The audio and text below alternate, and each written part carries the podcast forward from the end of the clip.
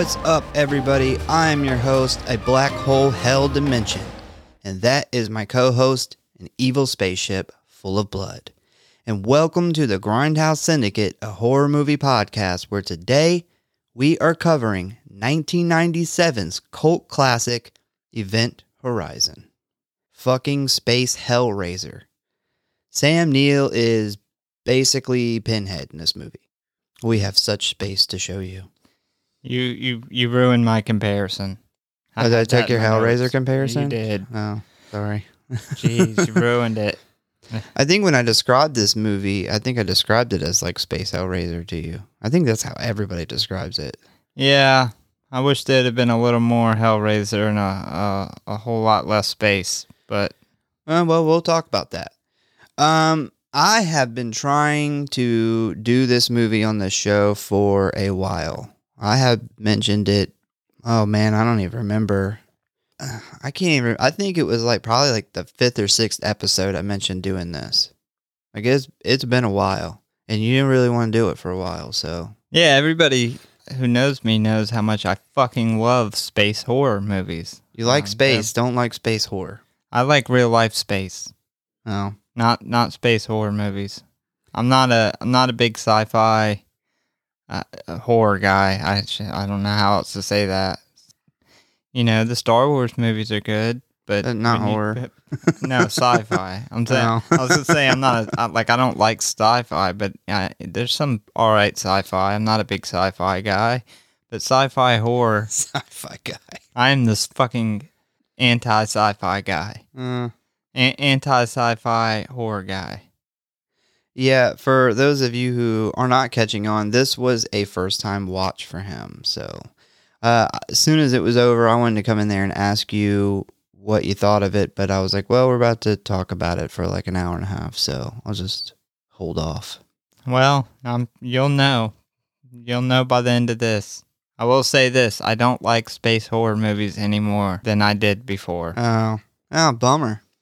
I, I'm not saying uh, it's, it's. I didn't think it was a bad movie. I just it was very spacey.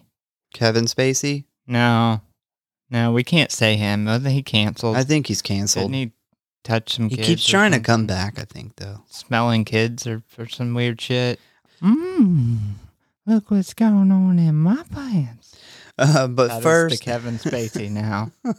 but first, if you want to stay up to date on what is going on with us or the show, talk about or submit your movie request, or just say hey, you can always find us at one of our social media accounts or our very awesome new website. And there you can find everything pertaining to the show, all the links, everything, the new YouTube channel, the Patreon info, our reviews, uh, a little bit about us, like a little bio if you, you know, into reading. Uh, you can sign up for new news before we announce it. Uh, all the directories that we are on are there, pretty much all those links for that. And of course, you can listen to all of our regular episodes there as well. It is a one stop shop. Good stuff. So the official website for the show is grindhousehorrorpod.com. The Patreon is the Grindhouse Syndicate, a horror movie podcast. Facebook at the Grindhouse Syndicate Horror Podcast. Instagram, grindhousesyndicate.horror.pod. There's a YouTube, so just, you know, type in the fucking name in the YouTube search bar. And the TikTok at grindhouse.horror.pod. And uh, you know how we haven't made a TikTok video in a while. If not, we, we got an entire beard for a TikTok video and never made it. Yeah, so I made us a TikTok video the other night, and basically what I did was I took some pictures of uh, those. I have some pictures of us actually recording. Uh, one I don't remember what episode it was, and then I had some pictures of kind of that we had taken of some of the like horror movie stuff and all this. Like back when we had like the Scream, we did the thing for the Scream movie or whatever. Yep. And uh, I did that, and then I went through and I did all the hashtags, I did all the shit that you have to do for TikTok to be relevant.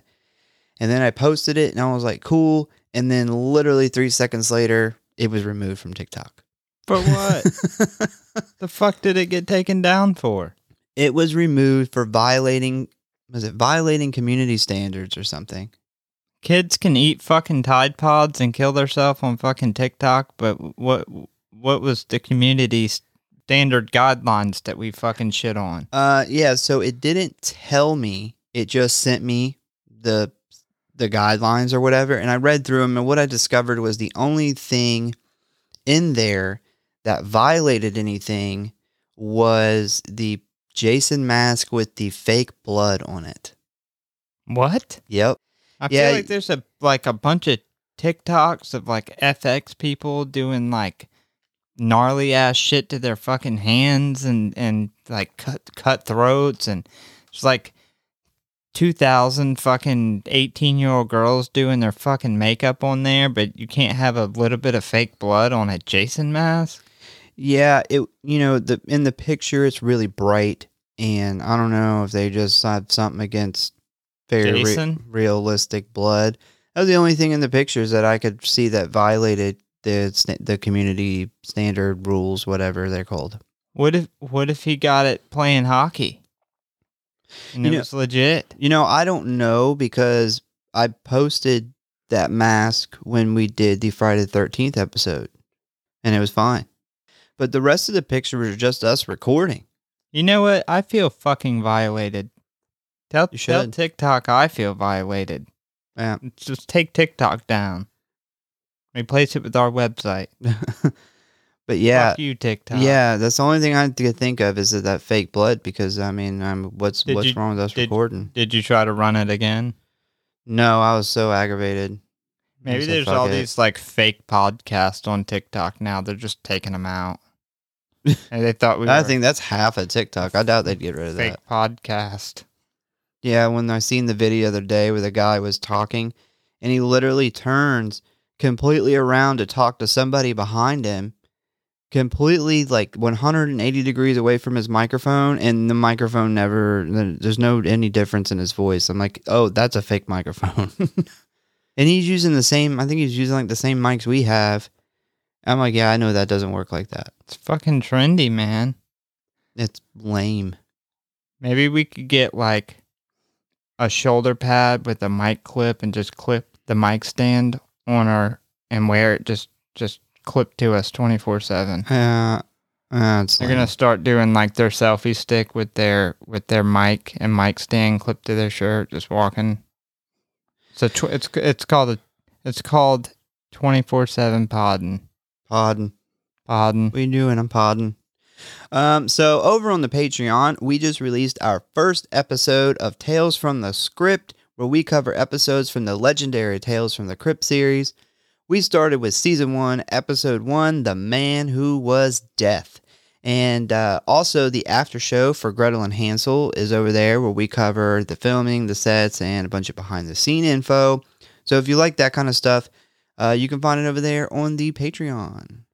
Subscribe or follow for alerts on new episodes. And if you really love us and don't want us to get violently sucked out of an airlock, give us a review. And as always, those links and more are always located in the show notes for you guys. On a on a serious note, I will say, out of the time we've been doing the podcast, we picked up a, a ton of fans, uh, some from all over the world. We've gotten quite a few reviews, uh, but for the people who actually take the time to write a review, that is one of my brightest spots since we've started it. Is actually reading. Uh, so if you're going to take the time to do a review, you know we appreciate in a review, but you know, if you take the time to sit down and, and tell us what you really enjoy from the show, it, it, it does mean a lot to us. Yeah, those are awesome, and uh, we try to when we see them because we don't always see them right. We don't get an alert when you when you guys po- uh, write them or post them or anything. So when we do check them every now and then, we try to shout out uh, somebody who actually wrote you know wrote something. We try to shout them out on the show. Also, uh, we love interacting. So, you know, we have a million movies we could go through and cover. But if anybody listening has a specific movie that you guys want us to cover, just send us a message on one of those 500 social media links we have, and uh, we'll try we'll try to get to it. We did get some uh, requests. Uh, I think it was right around October, right before October, and I still have those. We still got to do. I think we had a choice between like one or two, like two or three of them. Um, but we just couldn't get to them because obviously we did Halloween stuff, then we did Thanksgiving stuff, then we did Christmas stuff, and that shit's out of the way. So I have to get back to that.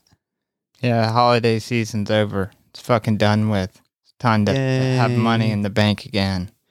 So, uh, Event Horizon is a 1997 science fiction horror film directed by Paul W.S. Anderson and written by Philip Eisner. It stars Laurence Fishburne, Sam Neill, Kathleen Quinlan, and Joey Richardson. It is set in the year 2047. It follows a crew of astronauts who are sent on a rescue mission after a missing spaceship, the Event Horizon, spontaneously appears in orbit around Neptune, only to discover that a sinister force has come back with it. Bro, I'm pretty sure Laurence Fishburne plays the same guy in every movie. He does. Like he, he was kind of just Morpheus in this. I mean, he literally plays like yeah. I feel like everything I've ever seen him in, he's playing the same guy. Yeah. The film had a lot of issues with production. The filming and editing were both rushed by Paramount. What's so funny? what? you just didn't have much to say to that. You're like, yeah. Well, I'm gonna be. I'll be honest. I was hitting my vape when he said that. I didn't know that his sentence was gonna be that damn short.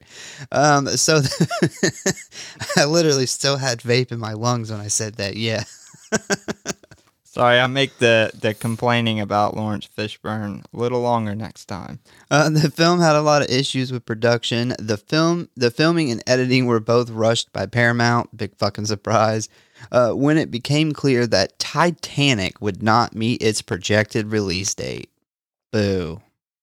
The original 130 minute cut of the film was heavily edited by the studio's demand because they're fucking stupid. Yeah, I could only imagine why. The film was released August 15th of 1997.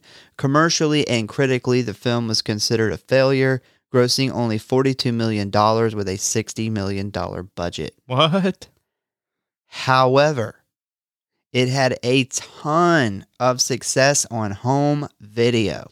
Its initial DVD release sold so well that Paramount contacted Anderson to begin working on a restoration of the deleted footage that was cut from the film, but it had already been either lost or destroyed.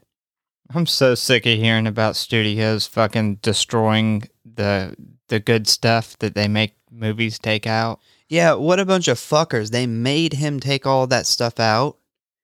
And then they were like, oh shit, people want to see this. So, hey, go get all that shit off the floor and put it back in the movie.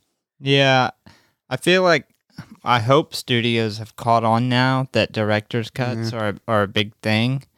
But I mean, how often do we hear that about uh, you know, movies prior to 10 years ago, 15 years ago? I'd say from 2000 back, like how often do we hear the the footage that was cut was destroyed? We can never get it. It's like all I feel like half the movies we cover that happens. Uh, in the years since, though, the film has developed a cult following and is referenced in other works of popular culture. Director Paul Anderson was coming hot off the heels of his successful movie, Mortal Kombat, in 1995. He was then offered to direct the sequel, Mortal Kombat Annihilation, and a new live action X Men movie. However, he turned down the offers in favor of making an R rated horror film. My man. You're my boy, shit. Blue. Yeah, good choice. I Yeah. like we would we'd be friends. Yeah, I seen him kind of talking about it, and he was like, "Yeah, I made, you know, I made uh, this basically kind of video game superhero type movie." And he's like, they wanted me to keep going with that, but he's like, you know, I really wanted to do horror. That's that's that was my thing. And then they told him it had to be in space, and he was like, "God damn it!" Nah, not quite. Yeah, no. Uh, Uh, so Paramount Pictures sent him Philip Eisner's original script for Event Horizon, which he pitched as a haunted house in space. Whoa. that's kind of what it is. Yeah. I uh, mean, essentially, I thought about that in the beginning. I'm like, this is, this is gonna be like a haunted house, but I guess they couldn't put a house in space. What else do you put in space? A fucking spaceship. Anderson's initial reaction to the script, which involved the ship being a cruise ship named Event Horizon that was experiencing a series of haunting by aliens. What? Are they dead aliens? I don't get it. I don't, I don't know. And I mean, How could aliens who are alive haunt you? I don't know. There's been a lot of people that's come out and said they're they're haunted by some aliens. I don't know, man. Sky's the limit in space Uh. movies. That's why I don't care for space movies. I was telling you that the other day. I'm like, once you go that far into the future, there's like, which they didn't really go that far into the future for people Yeah. to be flying to Neptune. They fucked that one up. But once you go into the future and you go into space, there's no rules. Like the rules are thrown out the window. You got like Jason X, you got these little bio or micro fucking things rebuilding bodies and stuff. And I mean, it's, I just feel like the rules are broken at that point. uh, Anderson said that it was uh, way too similar to the film Alien by Ridley Scott. Anderson himself gave the script a major rewrite, incorporating classic haunted house movies like The Haunting from 1963 and The Shining from 1980. Filming took place in Pinewood Studios with visual effects provided by uh, Cinesite and Computer Film Company. Funny how he, he, he forgot to mention Hellraiser. Oh, we'll get to that. definitely incorporated somehow. It's like he was like, "This is too much like Alien, so we're gonna make it more like Hellraiser." Uh, we'll get to that. Uh, Anderson uh, molded the event Horizon after the Notre Dame Cathedral in Paris. Effects supervisor Richard Yuricich and Neil Corbould kept most visuals in camera, and moving sets were constructed for the gyrosphere, gravity drive, and the revolving tunnel. What is a gyrosphere? That's that circle thing, the core. I know. Did they just make that up for the movie? I don't know. I guess. I don't, I don't know. Huh? I don't know. I could say that's what I mean. Space, man. You just make words up, and they make sense because it's a fucking futuristic space movie. You just add some fucking words together, and there you go. It makes sense because it's in space. For scenes depicting zero gravity, the actors were hung upside down in harnesses. The original script had more zero gravity scenes, but budget constraints had the filmmakers introduce magnetic boots. Well, I'm sure that the actors weren't upset about that. Yeah. That would suck. It's been like 10, 12 hours a day, like harnessed Upside up down. on the ceiling. Uh, because the majority of scenes were filmed in a studio on Gothic inspired sets, Anderson felt that the cast experienced a kind of cabin fever that better served their performances. Richardson called the experience of working on the film cursed. Yeah, this is kind of a janky ship to be going to Neptune. That's a long way out there. Well, they work for like the government, so you know, uh, you worked for the government at This one point. Everything this- sucks. This ship was deadlined, and they, Yeah. they're like, we got to make this trip. Fuck it. Send it. The editing schedule was cut from the standard 10 weeks to just 6 due to a fast approaching pro- approaching release date, a short production schedule because Paramount wanted a hit film before Titanic's planned September release date. Well, I guess it wasn't the hit they were expecting. I don't know if we've done a movie that has lost that much money yeah, at the box office. huge. Uh, test screenings were poorly received because of complaints about extreme gore.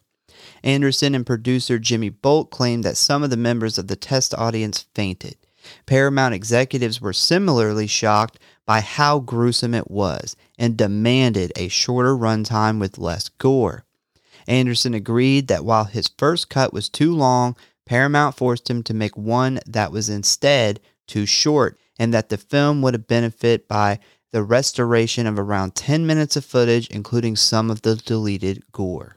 I got a feeling I would have liked this movie so much more. Because that is one of my, my complaints on this movie is they have the really cool, gory, the Hellraiser-like scenes, but it's just, it's not enough. Like, it's so quick. Um, I, I feel like this movie may have gotten a whole like half a point higher on my ratings if these fucking pussies that apparently fainted watching this in the test screening. Once again, I've mentioned this on the show before. Who in the fuck are test screening these? Like, who are they calling to get to to go watch these movies? Boomers. Boomers. it is. They must be going to churches getting Yeah. people. Um, so we'll talk about the lost footage. So anybody that is a really big fan of this movie very much knows about this part that we're going to talk about with the lost footage. So when the home video sales exploded, Paramount and Anderson began trying to assemble a director's cut of the film, only to quickly discover that the footage had not been carefully stored and much of it had gone missing. The director's cut then had to be scrapped and a two-disc special edition was created known deleted scenes. Uh, so pretty much, I'll run through uh, kind of a, uh, like a gist of what they deleted. Well, I didn't include all of it. I included kind of more of the interesting ones, but we get more backstory for Cooper and Justin, including a stronger explanation for Justin entering the black hole. Deleted backstory of the relationship between Stark and Miller. Additional scenes explaining what the gateway to hell or the black hole is. Miller finding a tooth floating in the event horizon, a longer version of the scene where Peters hallucinates that her son's mangled legs are covered in maggots, a scene where Weir hallucinates that Justin turns into his wife Claire, a bloodier version of Weir, Weir's wife Claire's suicide, a longer version of the scene where Miller finds DJ's vivisected body with his guts on the table, Good God, that would have been so good.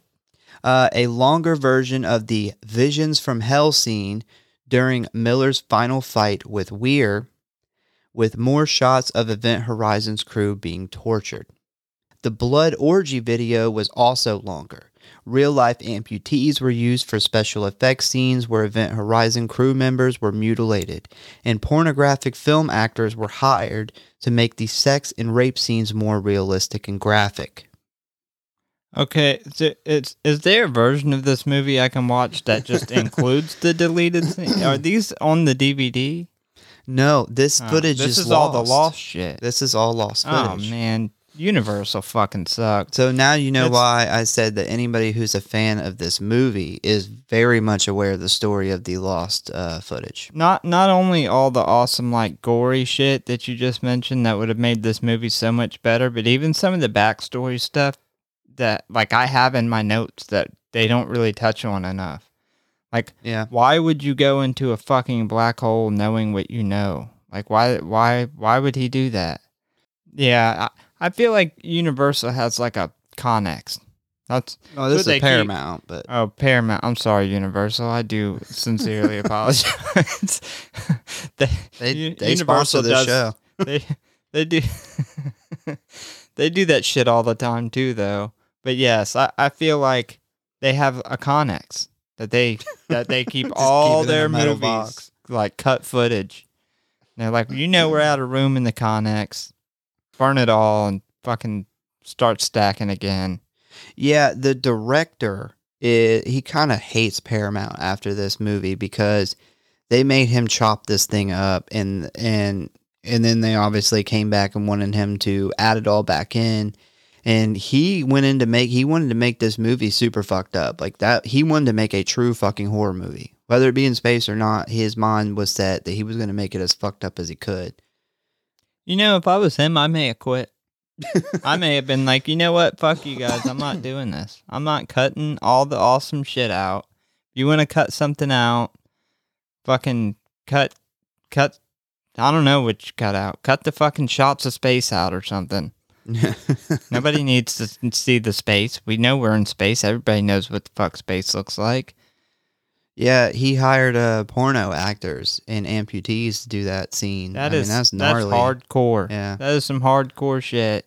Some fucking porn star guys out there, like, yeah, I was, I was totally in a demonic rape scene in this big time movie, Sixty million dollar horror movie. and then it came out, and they're like, no, you weren't.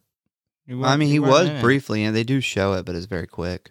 Uh, well, you, you know, I would have quit. I would have said, fuck you, guys. You know what? You should cut out the movie. Paramount. Just cut out the Beginning. whole Paramount. Just cut you guys out of the whole production. Fuck it. Somebody call Lionsgate. They'll fucking release anything. In the years since its release, Event Horizon has developed a cult following and has been noted for its impact on other media. For its 25th anniversary, Rotten Tomatoes wrote that its unforgettable imagery, standout cast, and escalating thrills have made it a celebrated cult classic for horror aficionados. Of the film's reevaluation, Anderson said, It finally got the reaction now that I was hoping it would get 25 years ago. Also, the scene in the film where Weir illustrates how wormholes work with a pen and a paper was replicated in Christopher Nolan's Interstellar from 2014. They did catch that. Yeah. Pretty sure that's how everybody explains wormholes now. Well, this was the first to do it. So, uh, so ratings for this movie: Rotten Tomatoes gave it a 34%. IMDb gave it a 6.6 out of 10. Letterboxd gave it a 3.3 out of 5, and the average audience rating is a 3.9 out of 5. If you would like to watch this movie, you can find it on MGM Plus, YouTube, Roku, Apple TV, Paramount Plus, Sling TV, Amazon Prime, Google Play, and Vudu. This seems like a movie to be on Tubi. Yeah, I I was just. What, how, we, we're on a run here of non Non-Tubi movies. This is what the fuck happens when you don't write us back, Tubi. yeah. Or our fans. We have some fans write them too. They didn't get anything back either. Yeah, for the record, we didn't write Tubi. I don't think. Did you? I did, yeah. Oh, oh, well, Yeah. fuck you, Tubi. I wrote them just, you know, hey, we, you know, lo- whoever picks your horror movie stuff is awesome. And uh, we talk about you guys a lot on the show. I didn't like ask them for Oh, anything well, or nothing. in case but they're listening, I don't really mean that, Tubi. I, don't, I don't mean fuck you. You're, you still have a lot of great horror movies. I still, I still use Tubi. Um, all right. So you ready to dive into the plot? Ready to talk about this shit? yes, let's dive straight into the space plot. Uh, so we start off with the title card and some very 90s techno rock music. That's awful. And we learn that in 2040, a space research vessel named the Event Horizon launched to explore the boundaries of the solar system. The ship disappeared without a trace around the planet Neptune. We now jump into the year 2047, and we see that the Event Horizon has suddenly appeared right next to Neptune. But it is empty. No crew, no gravity, just a bunch of bad CGI items floating around. A whole lot of bad CGI in this. yeah, I did see Paramount. Um, they were gonna hire. Man, I want to say they were gonna hire Pixar, and I was like, I think Pixar only does kid movies, but maybe they don't. But I could have swore it was Pixar. And then they opted out to hire a cheaper company to do the CGI because they wanted to save money. Well, maybe they should have used Pixar. Yeah, yeah, because the CGI in this is rough. Just imagine Buzz Lightyear flying through space Oh well, to I mean, save the event horizon. Yeah. And Zurg. Zerg is really behind the Event. Horizon plot. oh man, I'd watch that. You do not have a friend in me. Uh, un- until we see an image of a naked, bloody, and bald version of Doctor Weir screaming in the ship, and uh, then an alarm goes off, and yeah, guess what? It was all a dream. Weir gets out of bed and talks to his dead wife and gets ready for the day. Here we see that he is living aboard a space station outside of the orbit of Earth. The space station is then being docked with another ship named the Lewis and Clark. So basically, I'll break it down real quick, kind of skip some stuff. Break it down. This ship and its crew are here to pick up Dr. Weir and take him on a rescue mission to Neptune. Because the trip is so long, Weir and the crew must enter, I guess it's like a hypersleep. They call it, uh, I want to say they call it a gravity couch. And I'm like, what?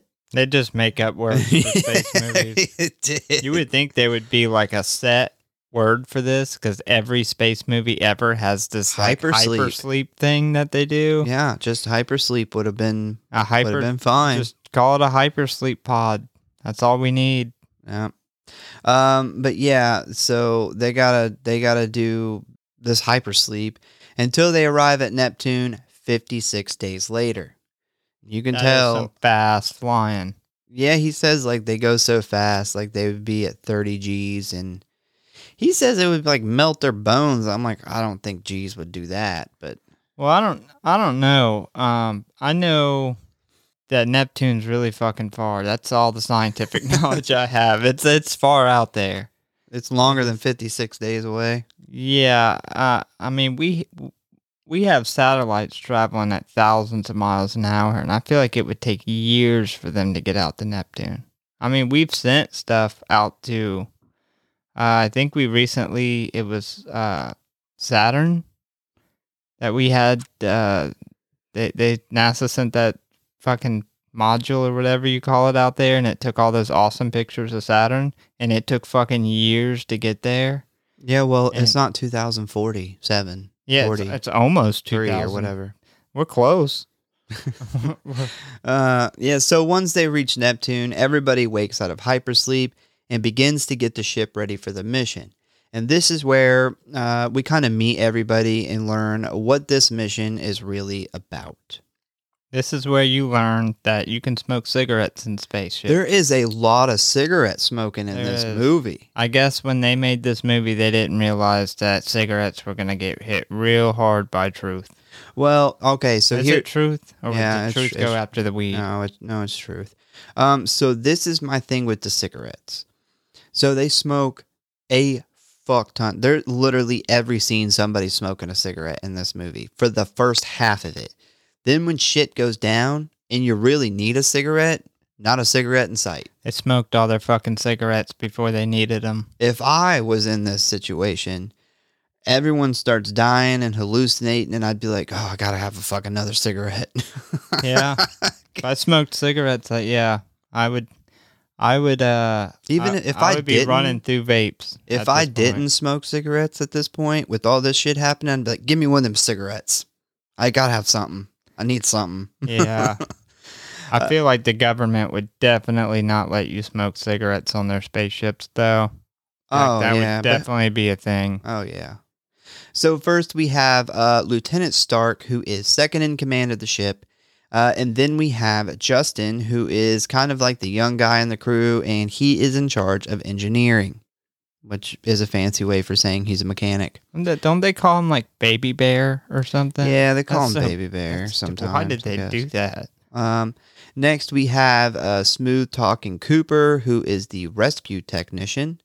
Then Peters, uh, she's kind of like the ship mom to the crew, which they call her Mama Bear. I don't know, maybe that's where Baby Bear thing came That from. makes a little more sense. But if I got the nickname Baby Bear, I'd be pretty fucking upset Be a little about salty. that. I'd be like, what, what crazy shit do I got to do to get a cooler nickname?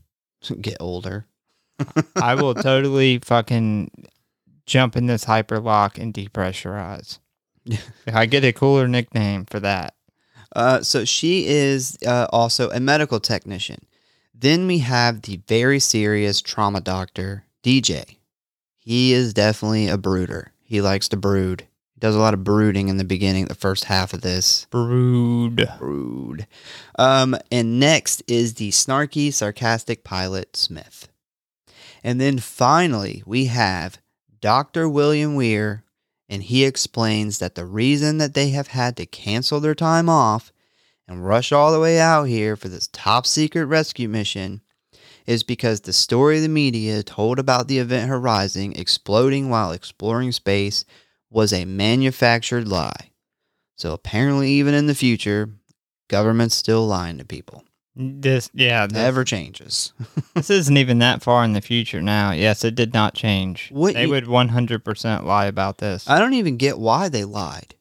Why didn't the government just say, like, because what were they going to do if they ever found the goddamn thing? I don't know. You know how they are. They're like, Mm. we can't have Russia knowing we're we're building black holes. Yeah, I They'll don't- try to copy it. I don't even understand why the government wasn't just like, we don't know what happened to it. It's so far away. It's not Well, like we can go look for uh, it. I mean, that does look kind of bad. That's- Like if we sent these guys in this fucking ginormous ship and we lost it. Sorry. We thought space wasn't so big. Well, I mean, We were it's fucking deep space. like you Yeah, lose some shit, you lose some shit. I mean, you know, but the whole story. Imagine if it- they came out tomorrow and was like, "Oh, the International Space Station is gone. We don't know what happened to it. And I'd believe it. I'd be like, it got sucked up by a fucking black hole or aliens got it. I would totally not be like, what a stupid government. I'd be People like, would Damn. be pissed. I think space is mysterious enough to, to you know, be like, yeah, it makes sense. Yeah, I get it. It makes sense. I agree. I just feel like the government. You, you know the government. They've they always got to lie about something. Yeah, I just don't understand why they said it, it exploded because what were they? It, they didn't know what happened to it. So what are they gonna do if it ever popped back up? I don't know. Do you think like if the world didn't see the Columbia and the Challenger disasters, if this happened like way out in space, they would have told us the truth about what happened? Um, Especially considering that NASA really shit the bed on both of those. I think that they probably would have told us that it blew up, but I don't think they would tell us the truth about why it blew up. Yeah. I definitely they would lie about something in there. I have no doubt in my mind they they they would.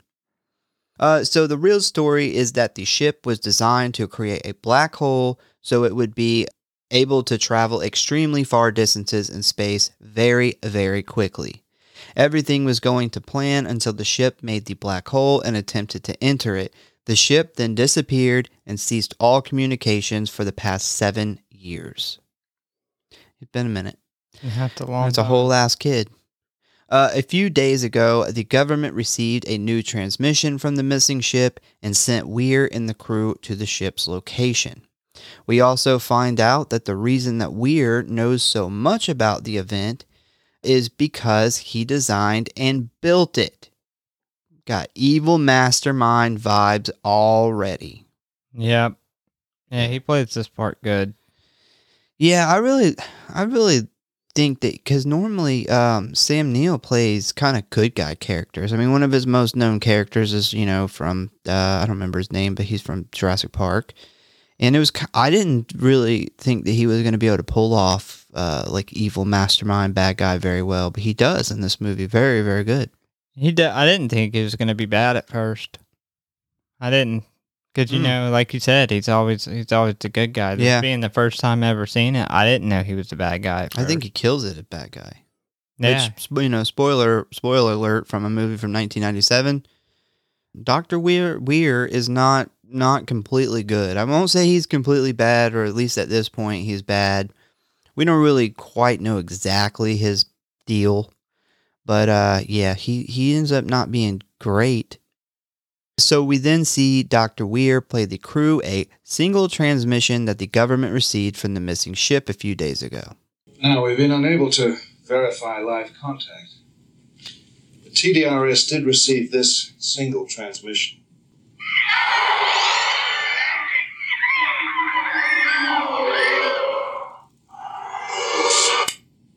I wouldn't have gotten a fucking thing out of that.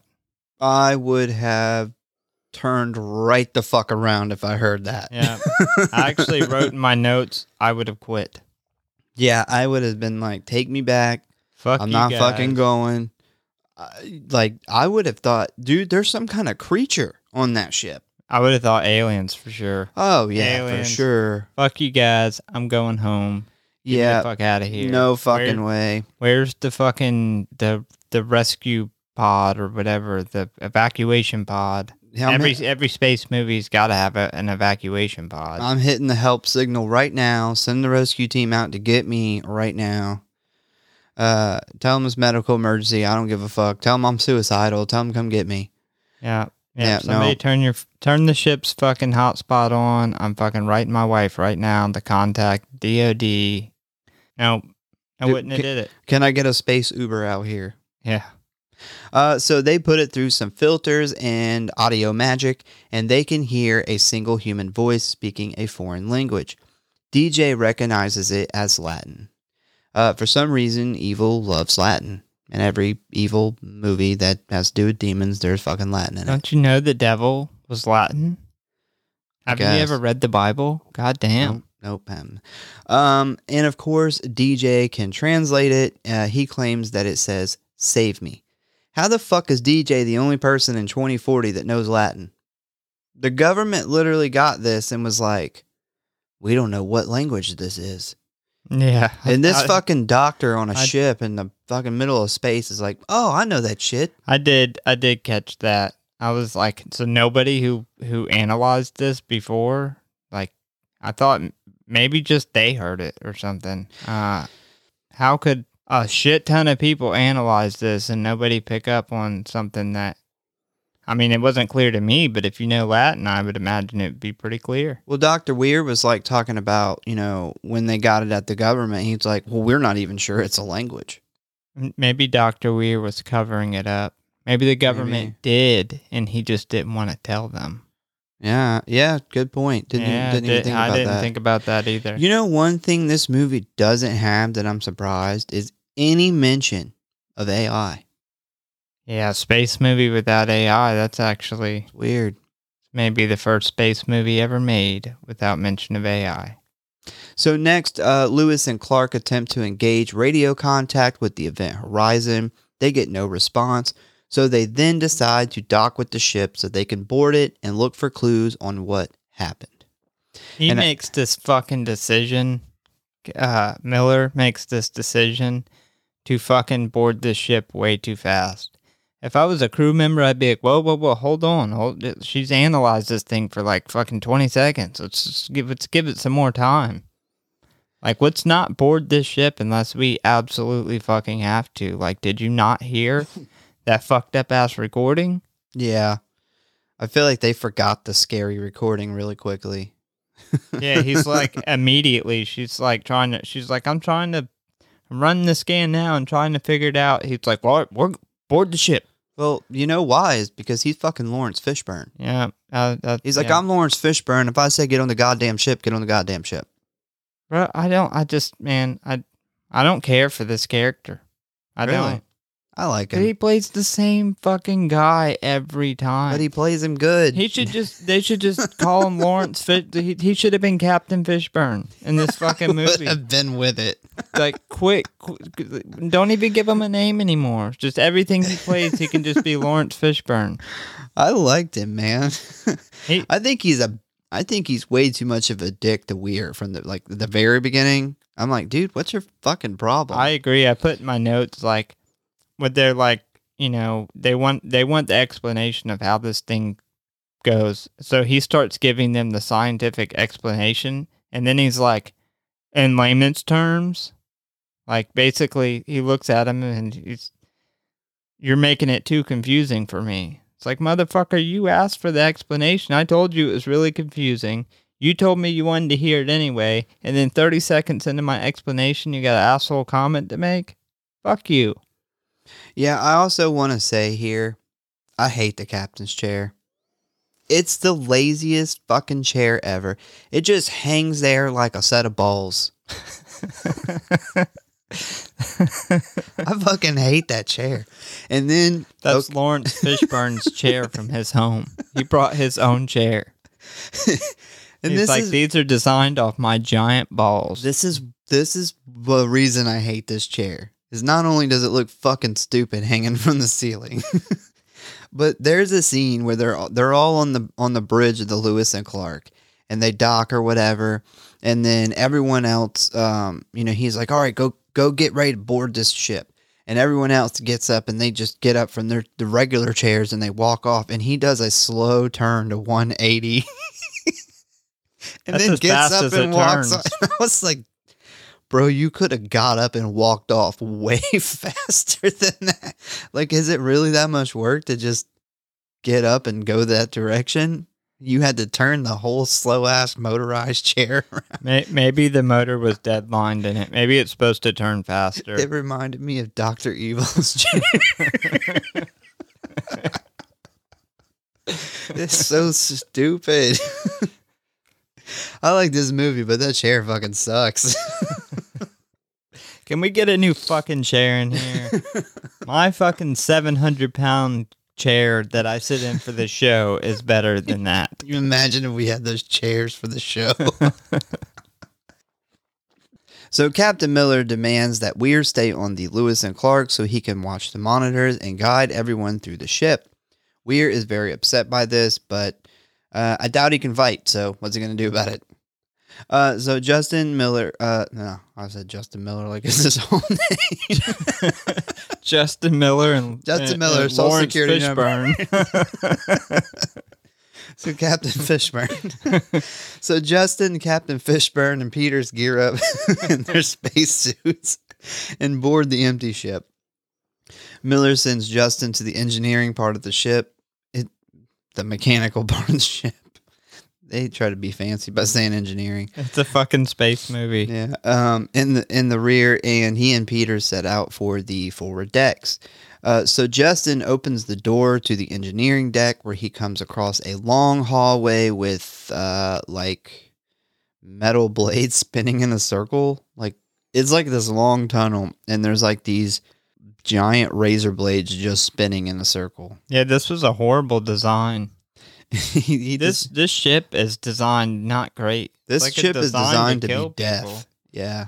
Like you notice the door where the black hole is, it's like it it has it closes in a triangle and there's all spikes on each side. Like if you were to get caught in the door, you would be like spiked to death by the I don't know, twelve inch spikes. Yeah, there's Like, a who lot the of fuck would put that in? Why would you do that? There's a lot of spikes on the ship. It it makes me wonder. Like, I wish there was a backstory That could this ship- explain if Weir built this ship to be evil, because it really seems like he did.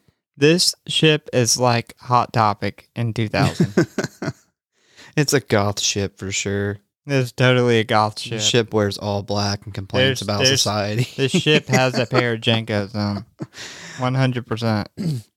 So he describes it uh, a really good description. He describes it as a meat grinder, which is pretty much what it, it looks like. Uh, Peters makes her way to the bridge of the ship where she immediately finds some blood on a console. Did you catch in detail the shit in the background? No.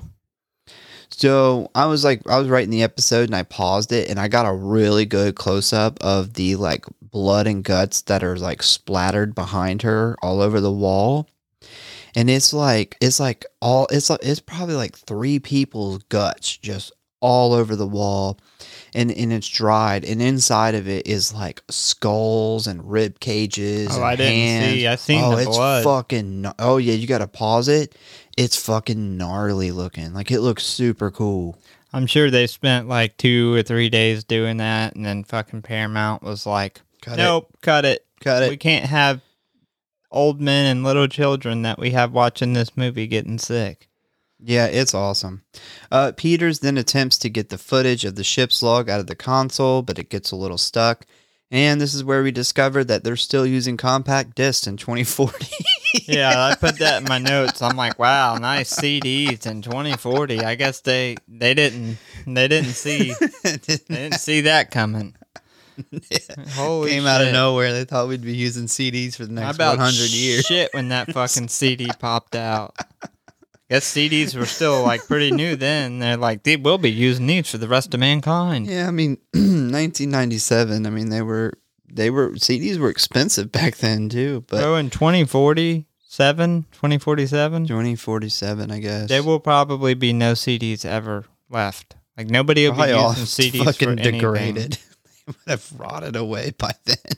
I, I, I mean, eh, people will still have like physical movies and stuff. People who collected them, but the government, I can assure you, is not using CDs to this day. There's, there's no way. Yeah. Uh, so she finally gets it free, and when uh, she turns around, she gets startled by a very gruesome face of a dead man who is just floating in the room. And this guy's face is fucking destroyed. Like his eyes are missing, his skin is shredded. Uh, DJ says it looks like he was attacked by a rabid animal. Uh, Peter calls him a corpsicle. Corpsicle. I like that. This is this is right here the first indication that this movie is not just a fucking space movie. Like this Yeah. is the first cool thing that happens. Well, Before I- this, I felt like I may have been watching Star Trek. Just gonna put that out there with Laurence, Laurence Fishburne, of course. This dude looks all. This was another time I paused it to look at this guy. He, the The makeup on him is fucking phenomenal. Yeah, I did make note. He looked really fucking creepy. Yeah. Um, I I would be like, hey guys, I'm going back to the fucking Lewis and Clark. Fuck you. This does not look good. Do you know? Um, you have an idea who that guy is?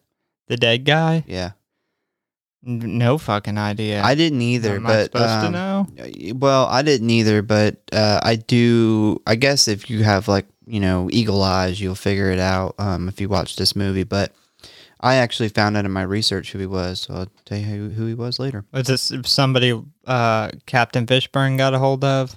That why he looked so fucked up? Yeah, he smarted off to he he wouldn't give Fishburne a cig. That's what it was. Yeah. So Justin ends up in the big room with this uh, chrome-looking liquid just floating around, which is more bad CGI. More bad CGI, but the the audio was good. I'll give them that. they nailed the audio on liquid floating in space. uh, this room is shaped like a big dome with giant spikes coming out of the wall and a really large metal ball in the center. Weir informs him that he is in the core that contains the gravity drive, aka the thing that makes black hole open up. And guess what? It looks fucking evil. It it, it, loo- it is. It totally has thirteen ghost vibes. I actually, yeah, that's a good point. I actually said it looks like something that would have been in Jeffrey Epstein's fucking sex island. Yeah, that with a bunch of kids tied up in it. Uh, yeah, I, I thought thirteen ghosts in space. yeah. That's what this gave me. It's the vibes. You know what me. though? Terrible CGI. Thirteen ghosts in space. This space, this evil ball thing, at least it was not te- like it was. The CGI on that wasn't nowhere near no, as bad. it, it wasn't as bad. Um, the thirteen goes big ring a that, jig that I thought that looked thing. good as a kid. I thought that shit was fucking legit as a kid. We thought PlayStation 2 graphics were like almost realistic looking. I, I remember saying that. 13 Ghosts was so great until I uh, well, probably it was like a 10 year gap in watching it and I became an adult and I was like, oh man. I actually can't wait to cover that movie, but at the same time, I just don't want to watch it. The, the ghosts are so good though. Like that movie is still watchable because the ghosts are good. Had they fucked the ghost up, I don't even know if if that movie would be memorable at all. no, that movie would be awful. Other than Matthew Lillard, because he couldn't even save that. him. But yeah, he tried. he tried. But yeah, total total thirteen ghosts in space. I'm wondering if you're going to, because for those who haven't seen this movie, this is essentially, God, how the fuck am I going to explain this? It's like three circles that are all they all spin around each other. Uh God, it's like a fucking something you would see on like a rich guy's desk in his in his office. Like it's like Yeah. three they it's three circles inside and they, they get smaller and smaller and they all spin on a different axis and a different direction. You And- know what? Our aunt Lisa used to have one of these. I mean, you would she cut it black on. hole. She probably does have a black hole. um, remember, she used to have it was on a black base, and it had it was like a bunch of silver circle that chrome colored, and when you flipped it on, they would all move. Yeah, I kind of, Yeah. kind of somewhere deep in my memories, there's that, there's that. Yeah. Yeah. Well, this is this is something that Aunt Lisa and rich guys having gold on their desk in their office in New York, but it's three circles. They're like three rings, and they get smaller and smaller inside of each other, and they spin on different axes. If you were going to create something that powerful, why in the fuck would you design it like that? Because uh, he said all they got to do is all match up. And when they all match up, it opens this black hole. I'm like, you didn't put any safety things in there? Like, there's not like a. I mean, like to launch a nuke, there's probably like 17 codes and like a locked up button and stuff. But you put something that could literally do God knows what, and you just uh, just no safety, man. This this guy had no safety in mind when he designed this ship. no, No, he completely no. did. I think he had death in mind when he designed this. Yeah. Well, I mean, he wasn't originally supposed to be bad like that. When he built the ship, that at least I didn't catch that at the end. If maybe I'm wrong, but it seemed like he just built this ship to to do what the ship was initially supposed to do, and it ended up getting stuck in another dimension and some evil shit attached to it. But I don't think he built it to be evil. Yeah, I don't know. They but don't. he, he they don't. built it to look evil. That's for sure. They don't really make that clear, but we do see that he's uh, having visions about like the suicide, the why his wife's suicide. Like he he's going through some shit before they even pick him up. So I, you know, I I, almost wonder if this, you know, evil somehow got to him while he was designing the ship. Like we don't really know. Well, I feel like his wife killed herself because he spent so much time designing this ship. Like it was kind of a curse to him because he was obsessed beginning. because of evil. I don't know. I mean, it doesn't make it clear. That's one thing I, I uh, it's one of my complaints. Uh, I thought the, the they didn't go into the backstories of the characters or why they're seeing the visions that they're seeing hardly at all. Like they don't really touch on that at all. Mm. Uh, the ball then lights up really bright and then turns into a dark black liquid. Justin, for some reason, decides that he needs to touch it. That's Yeah. the last thing I would do. Yeah, you mentioned there's a deleted scene that explains why he did that. yeah. I would really like to know what the fuck they came up with to make him think that this was a good idea. He said, "Oh, I used to have some black goo when I was a kid." Yeah. I mean, reminds me of then. it, after you heard what has happened, like what, what this thing does, and then you see the the aftermath that it's killed this entire crew. What the fuck would make you be that curious to just put your fucking hand into a potentially uh, another dimension or another space and time? Yeah. So the the black liquid then suddenly sucks him in. He's Yeah, Shoop, no, no gone. shit. This is this goes into the horrible decisions made in horror movies. That's that's a check mark in that one. It's another one. That was stupid. Uh, a big explosion of light then occurs. Parts of the Lewis and Clark are damaged by this, and the ship then catches fire. Cooper rushes to find Justin when the liquid suddenly spits him back out and into Cooper's arms. Meanwhile, the oxygen, power sensor things, technology, science stuff fails on the Lewis Clark, and the remaining crew decide to abandon ship and run over to the event horizon. Anticipating the rest of the crew coming aboard the ship, Peters initiates the gravity on the event horizon, where we get to see the uh, the ripped up face frozen guy fall to the ground and shatter into a million pieces, and it's fucking awesome. Yep. I think that this was the second coolest part of this movie.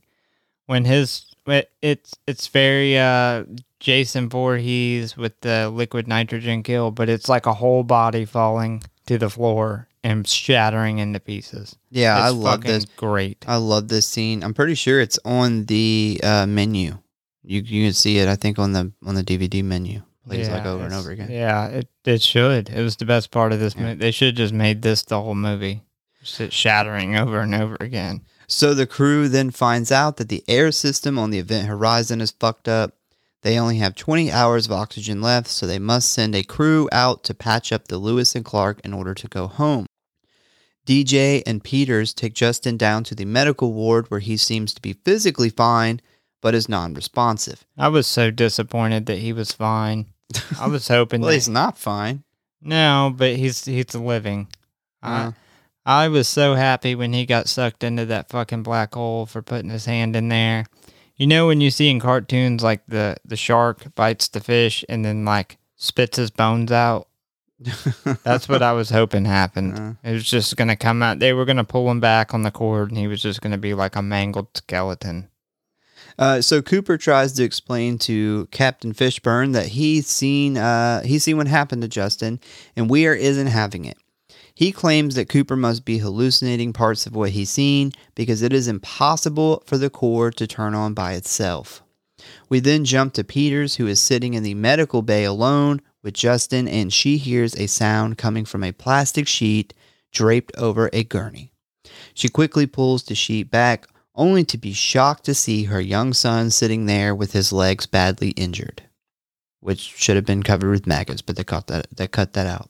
Can't have maggots. Can't have maggots on legs. And an old man sick. She begins to cry when suddenly DJ comes up behind her. When she looks down again, the gurney is empty. The core seems to be activating on its own, and Weir decides to climb into the ship and look at the wiring. At the same time this is happening, we see Justin's body begin to shake on the gurney. While inside the ship, Weir begins to hear his dead wife's voice before she finally reveals herself. Miller is sitting outside waiting on Weir when suddenly a man on fire appears behind him. We then jump to the whole crew meeting talking about the things that they saw. DJ and Dr. Weir believe everyone is having hallucinations.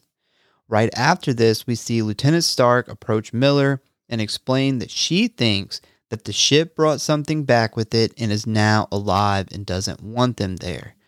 That's a big fucking leap. Yeah, I was yeah. surprised she came up with that. I was like, whoa. yeah, let's see where I put Lieutenant Stark came up with that theory pretty quick considering they just got there. I thought I wrote something cooler than that, to be honest. Damn. But yeah, yeah, that I agree. Like you would have never come up with that. You like who the fuck would have ever thought of like put all that together based off of them just getting there, like what they know. Yeah, that's like hallucinating something on a road trip and being like, bro, the car has come alive. Yeah, like The car doesn't want us driving it. the the car is evil. The car must have drove through a black hole, and it's evil has attached itself to the car, and it's totally making us all hallucinate shit. So Peters heads back down to the medical bay where the big explosion happens. She then begins to run back to the bridge where something is chasing her. We then hear uh, a big loud bangs on the bridge door. Uh, Weir wants to open the fucking door and let it in. He, Where Lieutenant Stark puts that fucking arm lock on him. yeah, she fucks him up. She fucks him up. Weir is definitely kind of like like physically, he's kind of a bitch. He is. He spent so much time being a doctor, he forgot to ever Learn be how a to man. do it. uh, he then attempts to open it, and Stark has to restrain him. They then realize that Justin has woke up and made his way to the airlock. They attempt to talk to Justin through the airlock, and all he will say is the dark from the other place is basically evil and it tortures you.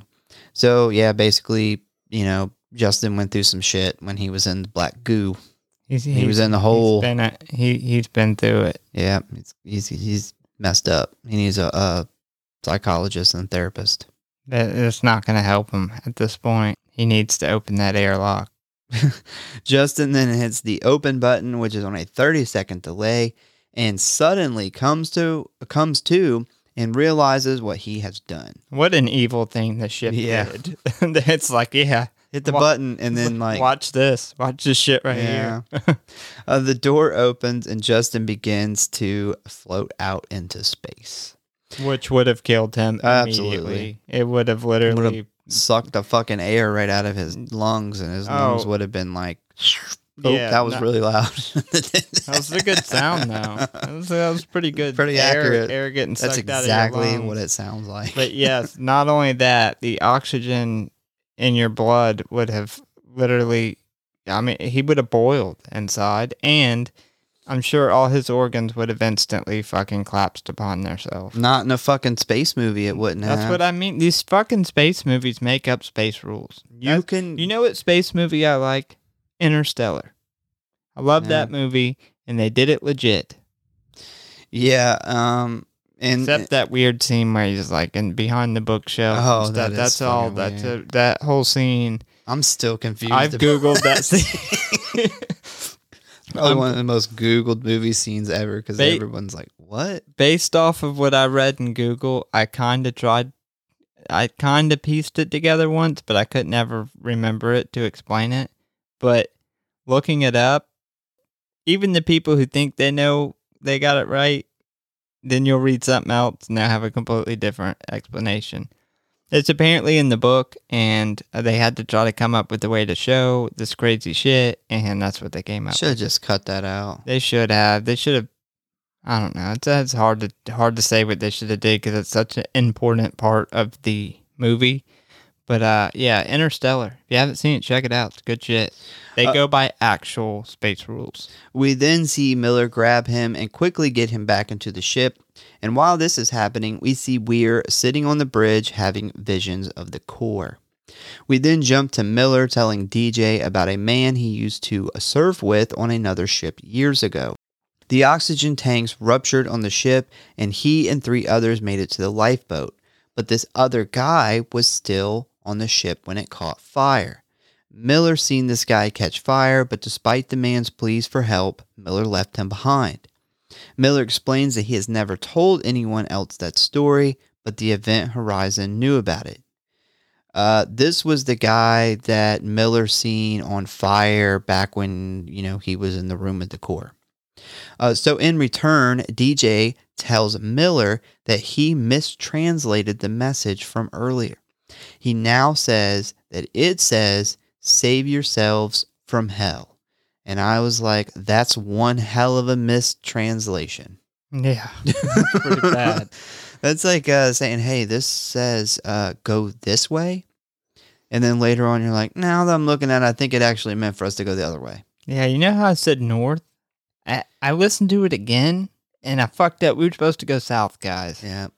Yeah, that's I, I thought he was about to tell him like some fucked up shit that happened to him that the ship knows about. like I totally was like waiting for him to say some like really fucked up shit.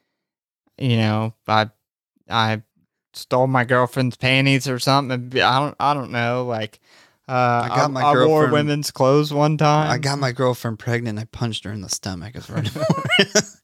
um, you know, if I was DJ and I would have realized that I fucked this translation up at this point in the story, I just kept that to myself. What does it matter? It doesn't. What does it matter? I wasn't gonna tell you this, but since you just told me that fucked up shit, I'm sure you're feeling some type of way. I'm gonna tell you how bad I fucked up. Since you just told me that you were a piece of shit and you left a man to burn to death, I'm gonna let you know I have actually got 14 kids out there. I don't pay I don't for pay any. for of it. any of it. That's actually why I came to space, so I didn't have to pay child support. Uh, so in return, um, I already read that part. Like I, I'm gonna be honest, I'm I'm not actually even an engineer. I'm not supposed to be here. I'm not even in the army. I was a The- janitor. the- it's a noble profession. Do I still have? I don't think I. Oh, I took the Saul voice off. I think I have something else. Uh, we then finally see the ship's log after running it through the filters. It shows the former crew being raped and violently tortured. There is blood, ripped out eyeballs, and even people puking up guts. It's pretty fucking gnarly. Yeah, I put in my notes where were were these people actually being raped by demons? So I guess yes, they No. were. Yeah, I actually found out what happened to the former crew, and I saved it for last Mm. because this They stuff got raped by demons because it got had to get so chopped up in editing. There's actually like you're actually supposed to see what happens to these people, but because you know Paramount made them chop it up in editing, uh, we don't really get a clear of what's going on. But I will describe what actually is going on later. Fuck you again, Paramount. Thanks a lot. Yeah. fucked up a, a good part of the movie. The crew is most definitely ready to leave, but Weir is demanding they stay. He says that they have to save the event Horizon. Miller tells Weir that his plan is to get everyone on board the Lewis and Clark and then fire attack missiles at the event Horizon, destroying it. Weir tries to get a little handsy with Miller and realizes he's about to board the fuck around and find out train. Laurence Fishburne is not going. He's not going to play. He's not going to let you get away with that. You can't Not put your hands on him. Uh, Weir then tells Miller that the ship won't let them leave, and he isn't worried about catching a ride back because he is already home. So he is pretty Bum, much bum, bum, bum. pretty much fully evil now. Smith and Peters head down to the core to grab oxygen filters. Peters hesitates leaving with Smith because she needs one more filter. Yep, you fucked up. The core then starts turning, and Peters then pauses and begins to see visions of her son. She then climbs into the cavern of the core looking for her son, where she ultimately falls to her death. Man, this was a great fall. Yeah, she bangs every fucking thing on the way down. Well, it's like when she hits the ground. and there, uh, yeah, it's like the blood in the water and She shit. like bends the metal, like the metal bends under her, and like the blood in the water splashes up behind. It is such a good, like, realistic somebody falling. I don't know why. I just I thought the fall was great. they made a concrete version of her. they, they probably did.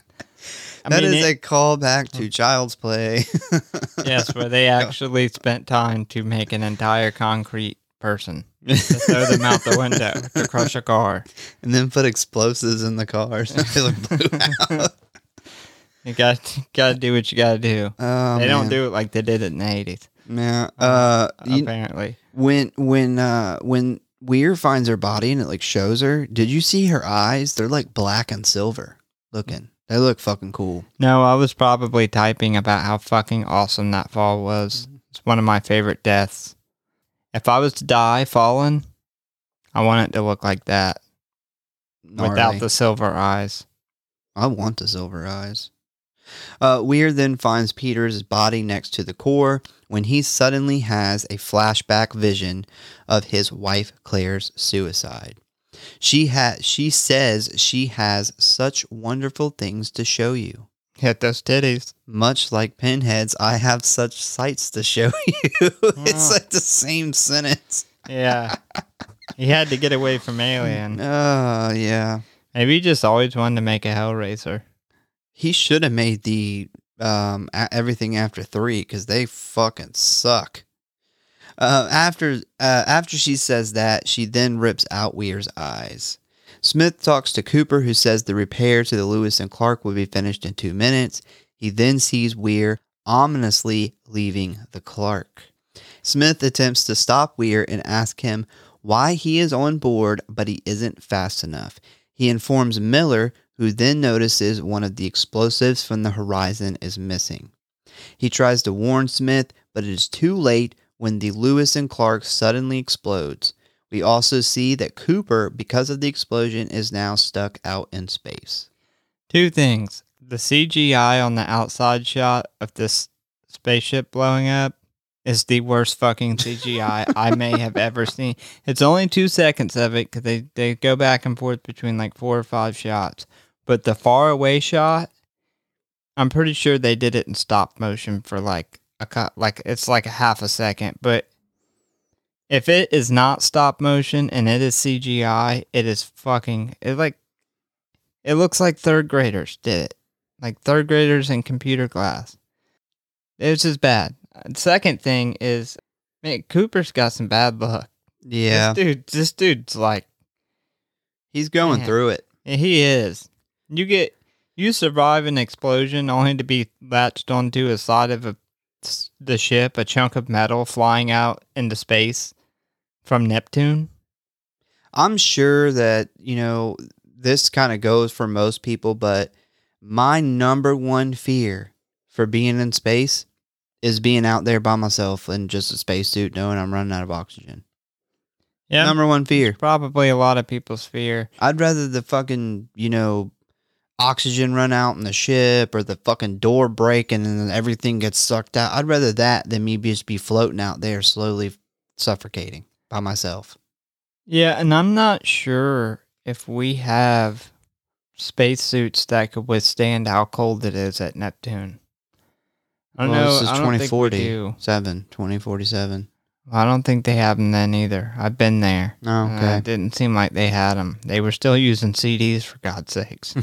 um, but yeah, it would be extremely fucking cold out there. So DJ gets a warning from Miller about uh, Weir while in the medical deck. He grabs a weapon to set out and kill Weir, but when he turns around, we see a possessed Weir who is missing his eyes grab DJ and slam him against a wall. He then places DJ on a gurney and grabs a scalpel. Miller uh, runs to the med deck to help DJ, but when he arrives, he finds some fucked up shit. I mean, some God. fucked up shit. This was the coolest part of the movie, and I it sucks that we didn't get to see more of it. He is like strung up by these metal wires. Yeah, he So how do I explain? His torso Well, I was about to. Oh. Oh, okay, I'm sorry. And you I mean, probably, you took, can. you probably took more time in it than I did. I was just gonna freestyle it off the top of the Oh, head. okay. Well, you can add gonna- on to what I don't it, have. It was gonna make a good mixtape. Uh, he finds DJ's body hung from hooks on the ceiling by his skin. His body cavity is opened up and he has been almost completely hollowed out. There is also some weird symbols painted in blood on the wall behind him. Yeah, that was pretty good. I'm gonna say the hollowed out part was a good detail. I, I wasn't gonna put that in there. Uh, Uh, definitely didn't notice the symbols either. Yeah, that that blew mine away. Yeah. Uh, Miller then grabs some kind of space aged nail gun, I guess. I'm not really exactly sure what that thing is. It's space. That's the, once again space shit doesn't have to make sense. But I mean, I like, couldn't even tell what it was. I feel like lazy writers do space movies because nothing has to make sense. Uh, but basically, uh, Miller is gonna kill Weir. That's that's where we're at here at this, point. is. Did you see earlier in the movie when he's working on? I think it's Cooper's working on the ship, and he has that thing, and it's like slamming these bolts into the metal. Yeah, it's like a big nail gun, yeah. yeah, I'm pretty sure that's what this was. That's what I be. think it is too, but I don't know why the fuck it's in the medical bay. Maybe the to- medical bay needed to be fixed. I was gonna say we're gonna say, man, we need to bolt some people back together. it's space that would probably work. Uh, Miller checks the bridge for Weir uh, when he finds an unconscious Lieutenant Stark. I thought she was in on it at this point. Do you didn't think that? Stark was? Yeah, when she was conveniently passed out while you know everything was going on. Well, he fucking throws her. No, that you know we haven't got to this point yet. We haven't we haven't got there yet. Like we haven't seen her in a while. Oh, okay. Yeah, and you're then- getting there. That's yeah, right, yeah, we haven't got there yet. And this is when you know he finds DJ all fucking strung up and hollowed out, and he gets the little space nail gun, and he's looking for Stark, and he comes across her, and she's conveniently knocked out, not really hurt, just knocked out on the floor of the bridge. And I was like, oh fuck, she's in on it, and that make, and I was like, that makes sense of why she like had that, oh the ship's alive theory, because she she's Mm, yeah. yeah. Uh, it turns out I was wrong. I don't know. When, if she would have came to me with that theory, I'd have thought she was in on it after everything started happening too. At at that point, there was a million things that this shit could have been, and she nailed right in the coffin on that theory. She nailed it down. Uh, he wakes her up as they are leaving the bridge. Weir spins around in the stupid fucking ball sack captain's chair. he look, he looks fucked up. His face is all cut up. The scrotum chair. his eyes are missing and his hands are cut It's- up and bloody. it's it's the scrotum throne. Yeah. Uh, this is um, the famous scene that kind of everybody knows from this movie is him sitting in this chair. Do you did you recognize this? Because I know you have seen the meme a bunch of times. No, Oh wow, huh? Uh, not a big meme guy. I mean, I don't like go and post memes myself, but I see them all the time. Uh, Miller says, "What happened to your eyes?" And he says, "Where we're going, we don't need eyes to see." Famous Wow. quote. Yep. Which Sounds is like weird. something that came out of a Hellraiser too. Pretty sure that's been in in well, how one- could you have such sights to show you if you don't have eyes to see them? I have such sights for you to put your hands on and feel. Weir basically explains that the event horizon tore a hole in the universe and went to another dimension, a dimension of pure evil. And when the ship came back through the portal, it was now possessed with that evil. And Weir then starts punching buttons to start up the core and open another black hole. It's going to take everybody back to the hell dimension. And suddenly Stark attacks him from the side. She throws uh she throws she gets thrown Yeah, across the room. Shit. She gets fucking. Th- he he said this is payback for that fucking arm bar you put me in earlier. Yeah, This is a whole you. new fucking weird you're dealing with, bitch. Yeah. I'm possessed. I got evil power Done- now. I've been to hell and back. Uh, This so when he- the highway of, the highway to hell should have started playing. That would have been weird. But now when he opens up the portal, Uh, he throws her across the room, knocking her back out again. So conveniently, she is now asleep. Just minutes later, she slept this whole movie. Weir now has the nail gun thing, uh, and he points it at Miller. I'm not really sure how he got that. How did he get that from Miller? Miller had it. He's fucking evil, man. The ship, the ship gave it to him. I nag, dude. I've seen this movie like eight times. I've never been able to figure out how he got that Maybe, fucking thing. maybe there's a scene where they take it, and Laurence Fishburne was like, "No, or well, I'm Paramount not was having like something taken from me in a movie." Paramount was like no. Captain Laurence does not get shit taken from him. I sat it down. Um, we then see that Cooper is outside of the deck's main window, and he can't stop. He's he's got no space brakes. This guy's got the worst fucking luck. It's like I can't stop. Uh, the weird. fuck was that? It's my computer. Uh, Uh, Weir fires the gun at Cooper, putting a hole in the glass. This causes all the air in the room to suck out, and Weir is blindly just shooting in all directions. bro, this man floated from far. Like he was up in Neptune's atmosphere. Like he was almost out of Neptune's atmosphere. He floated all the fucking way back.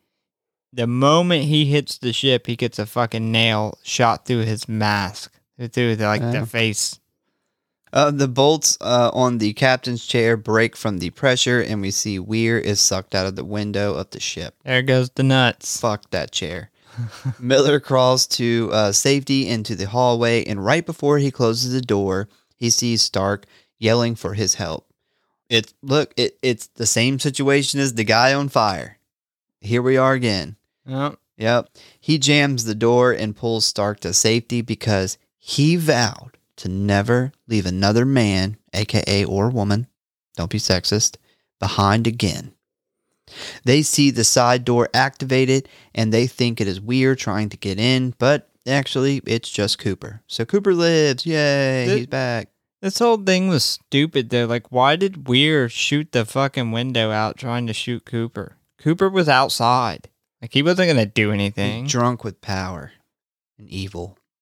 Well, he got his nuts sucked out the fucking ship because of it. I wonder where that stupid nuts chair went.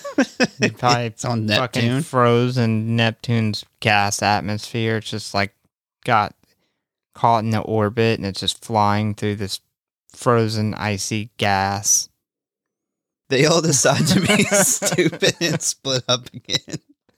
Cooper is going to activate the emergency beacon. Uh, Stark is going to get the forward deck slash lifeboats ready, and Miller is going to start. Miller is going to set the explosives to go off and blow the part of the ship up that has the core attached to it. Question. Answer. Why are these why are there built in explosives all over these ships? Um, so there's not all over the ship. It is just so the ship is broken into two parts. There's one part where the crew can live and everything, and then there's a big long tunnel that separates it from the uh, the area with the core and the engine of the ship. And the reason that they're separated is because there's so much like magnetic, uh, like a magnetic field Mm-hmm. that it allows the crew to not have to live amongst because I guess all their personal items get fucked up with the magnetic field. Mm-hmm. It doesn't say, but there's only explosives in the tube that connects those two parts of the ship. And they built it that way to blow the tube up in case for some reason something went wrong with the black hole part of the ship and they could just leave it and go home. Yeah, why didn't they just build like a quick release or something? It would have been way easier, way was- less dangerous. I have an answer for that. Okay. It was the 90s and you needed an explosion.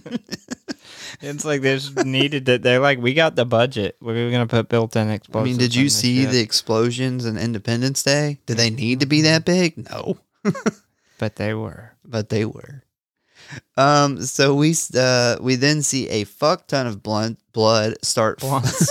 bunch of blunts. Once they stopped smoking cig- they're so stressed now. They ditched the cigarettes and they are getting high as hell. Cooper and Stark is like, blows. let's get fucked up before fucking Fishburne gets back.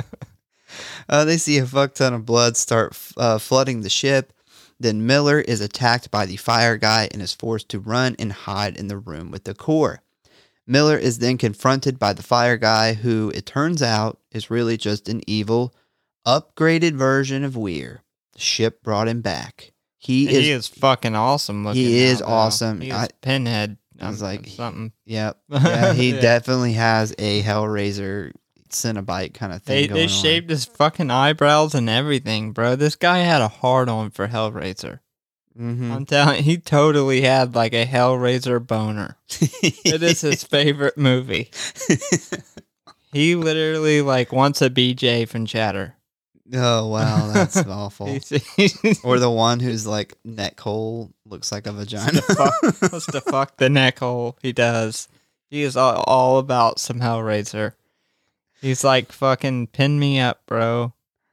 Oh, Uh, yeah. So I, he's actually really scary too. Like if I come across this motherfucker looking like this, that he would he would scare me. He's fucking I think scary. he would scare me more than Pinhead. yeah, he's fucking scary. because they did a really good job on the lacerations that are all over his face. oh, phenomenal. they're like the way they did it. They obviously added a lot of depth to his face, so it looks like the cuts are deep. It looks really cool. I believe that Sam Neill spent six hours in makeup for this. Yeah, Yeah, I believe day. it. Yeah. And he lost his fucking eyebrows. That's unfortunate. Uh, Weir grabs his head and then shows him a vision of the hell dimension. And there he sees his crew, one by one, being brutally tortured. That's Uh, great imagery. I love this. and this was supposed to be way longer. Yeah, I wish this would have been like half of the movie. It would have been such a better movie. just a scene of No. People being tortured Not not this not this 45 minutes. All right, not this same scene. All right, well, it would have been a better movie even, even if they did that. But just this this imagery that they use and the really like evil, t- you know, kind of. It sounds like they wanted to do that, and and They did. Paramount fucked it up. This it's it's really good. Like it looks really good. It's totally Hellraiser, one hundred percent. Uh, they may have even copied some shit directly from Hellraiser. Um, but yeah, it was really fucking cool. And then the the very next thing I hate. So you can go ahead because I'm sure you'll touch on it right now. Yeah, yeah, give me the torture. um, Miller begins to fight back where he says, Don't take my crew. so fucking cringy. um, I made a promise. Die for my crew. I'll kill my mom for my crew. As the gateway begins to open, Miller spots the detonator for the explosives. Miller then grabs the controller and presses the button, sacrificing himself for Stark and Cooper. Hold on, you you skipped you skipped the whole part where this became a sci-fi horror horror martial arts action movie. Yeah, I don't Like want to they- talk about that. it's so bad.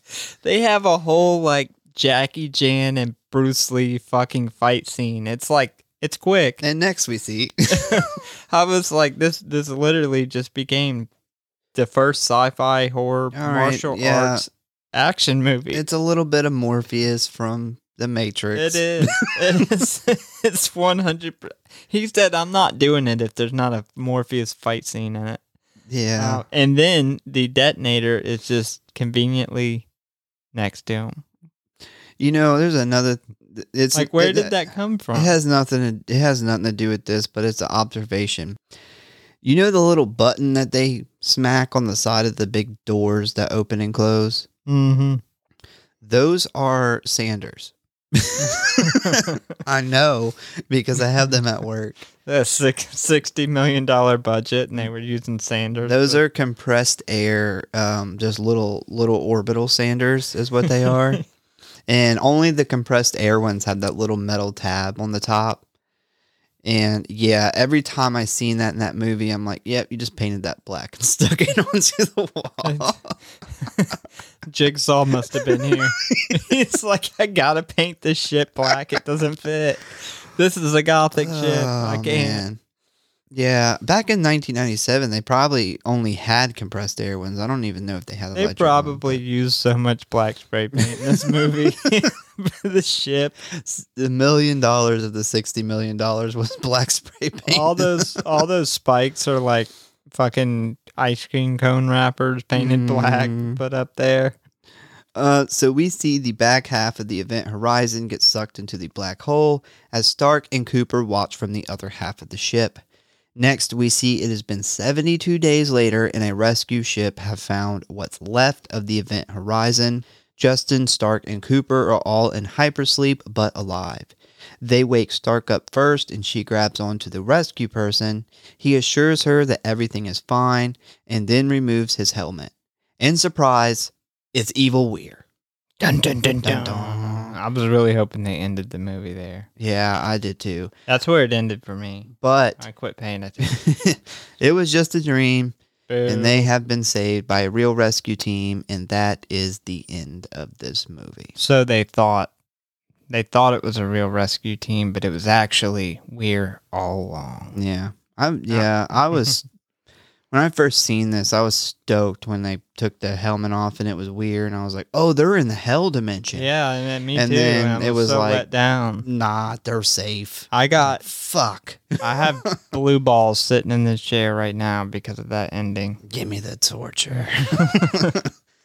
Doing was- Mr. Burns hands. I thought they were I thought they were gonna do the dark grim ending and they they No. they pussed out. You know what they probably did and fucking puss ass Paramount's like, Nope.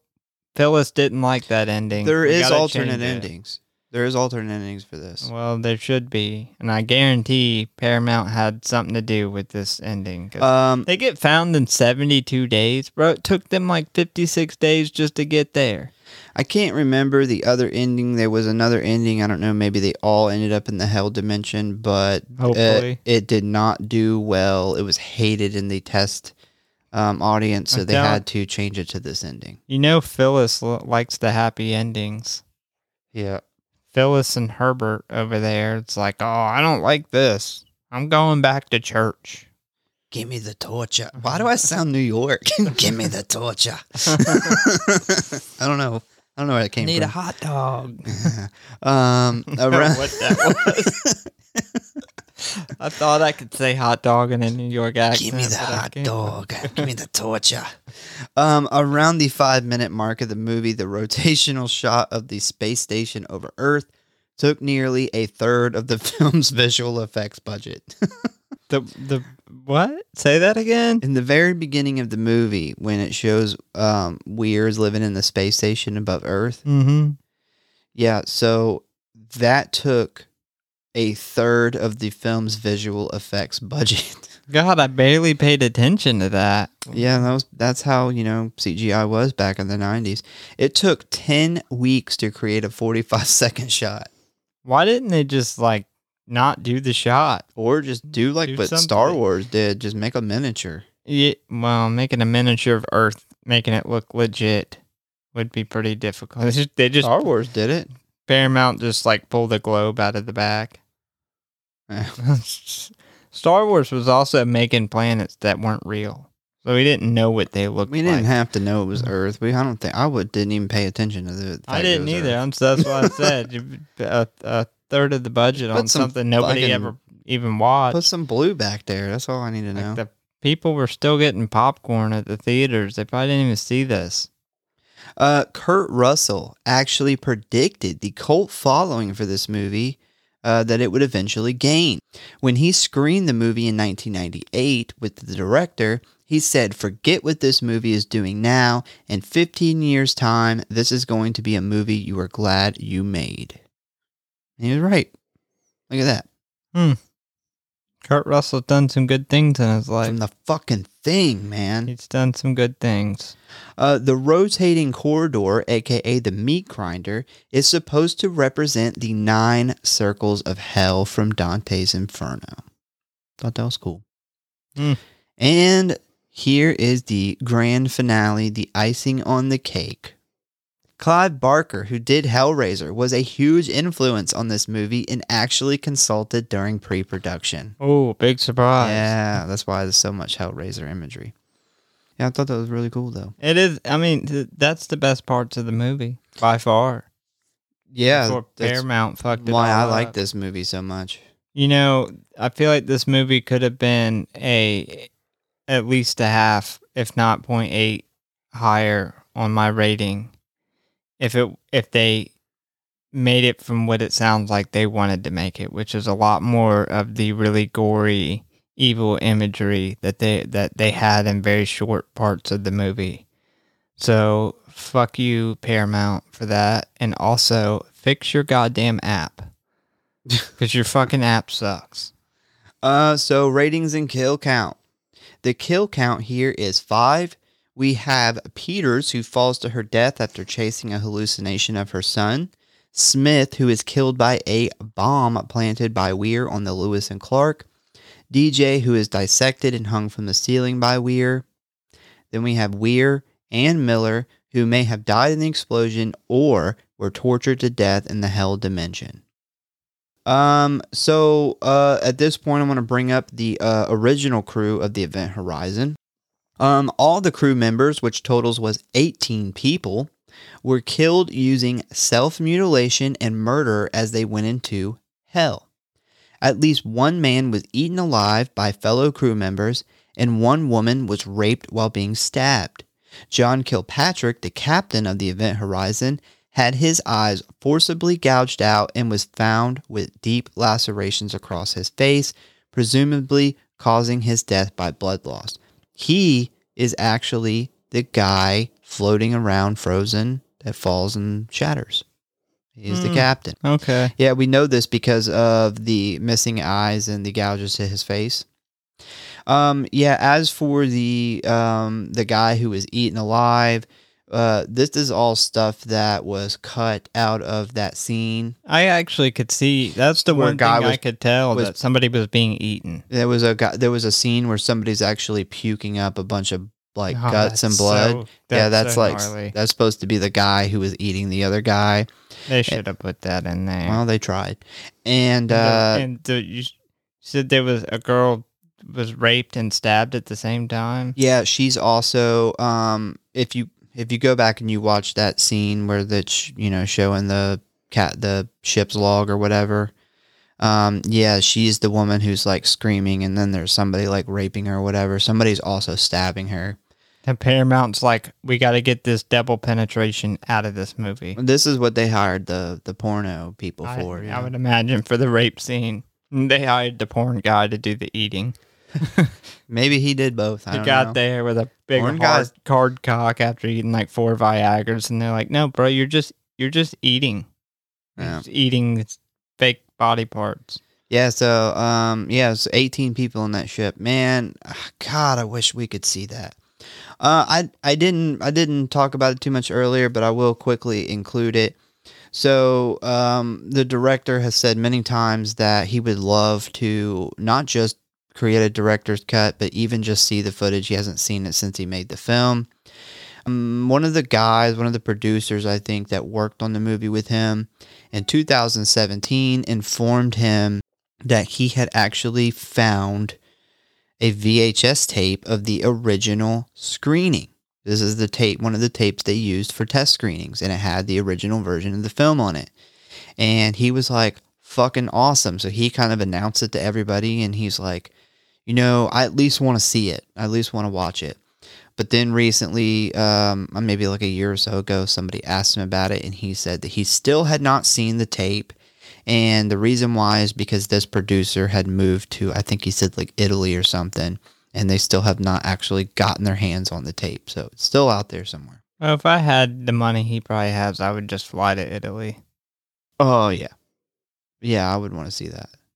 I'd tell my wife like, "We're going on fucking vacation."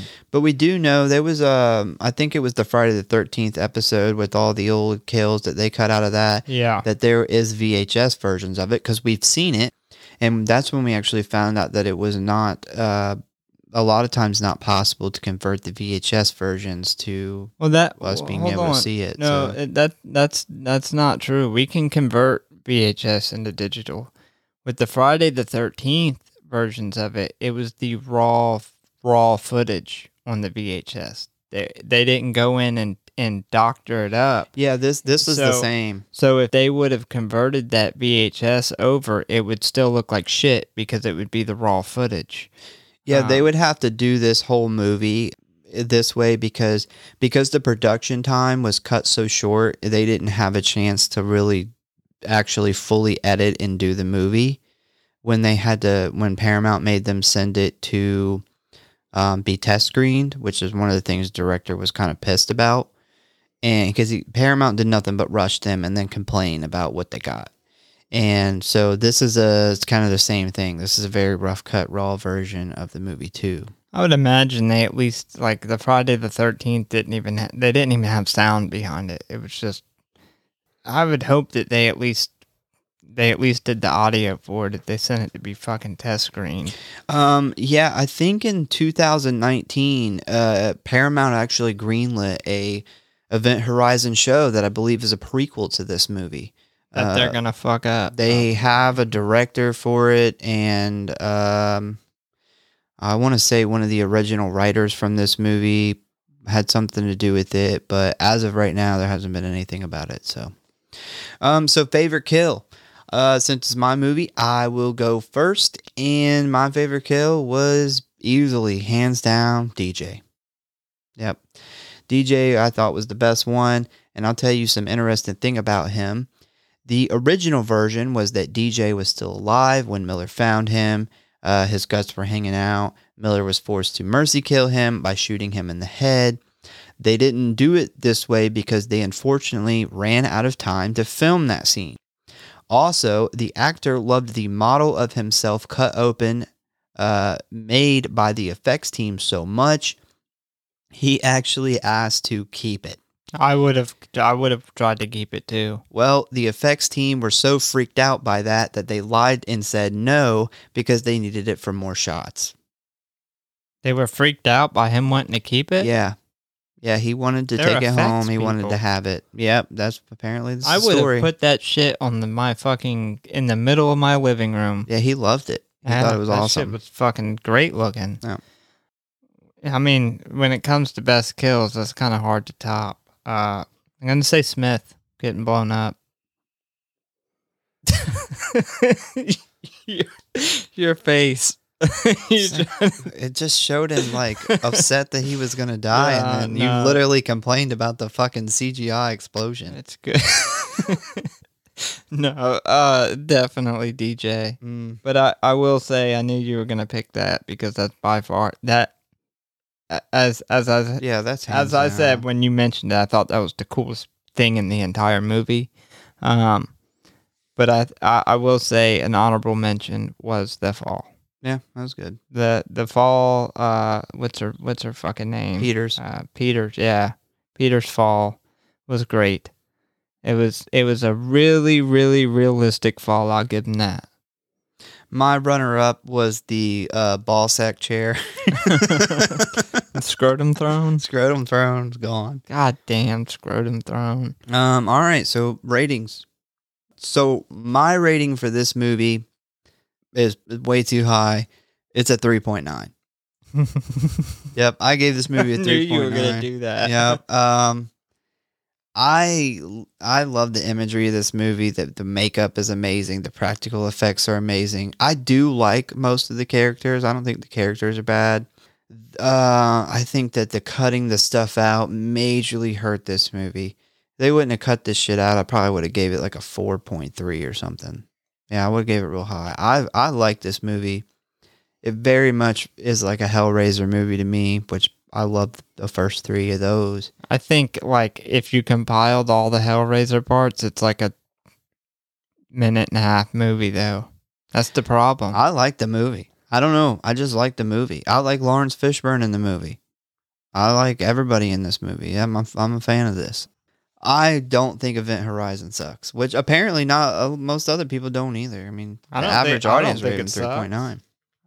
Yeah, I I was actually surprised at that. At some of the, the the ratings you went over in the beginning. Uh, I expected this to get a much lower. Space movies don't normally do that. Space horror movies don't normally get very good ratings. especially Leprechaun in space, man, was Yeah, awesome. Good old Jason X versus Leprechaun. Actually, I in haven't seen space. that. I haven't seen Leprechaun in space. All right, so I gave this movie a 3.2. I think it has a, a really cool original premise. The idea of the ship coming to life, being evil to get stuck in another dimension. I, I thought it was a cool idea. Um, I loved the awesome Hellraiser imagery. I think that if the movie would have had more of that, and it, I didn't know when I wrote this rating that, you know, that, that it, there was supposed to be a bunch more of that. I thought if if if you had half of the movie as that, I would have gave this probably a at least half a point higher. It would have been close to a four. I thought the effects people did a fantastic job. the The practical effects that are in this movie are done fucking really, really, really well. I, I will say that the acting was good, but I didn't care for the characters. Oh man, we have the opposite opinion on the characters. I liked them. I thought the characters were just very stereotypical spaceship crew characters.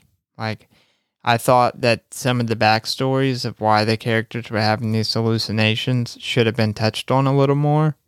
Like, there was kind of they're just kind of thrown at us, and we don't really know what the story is behind them.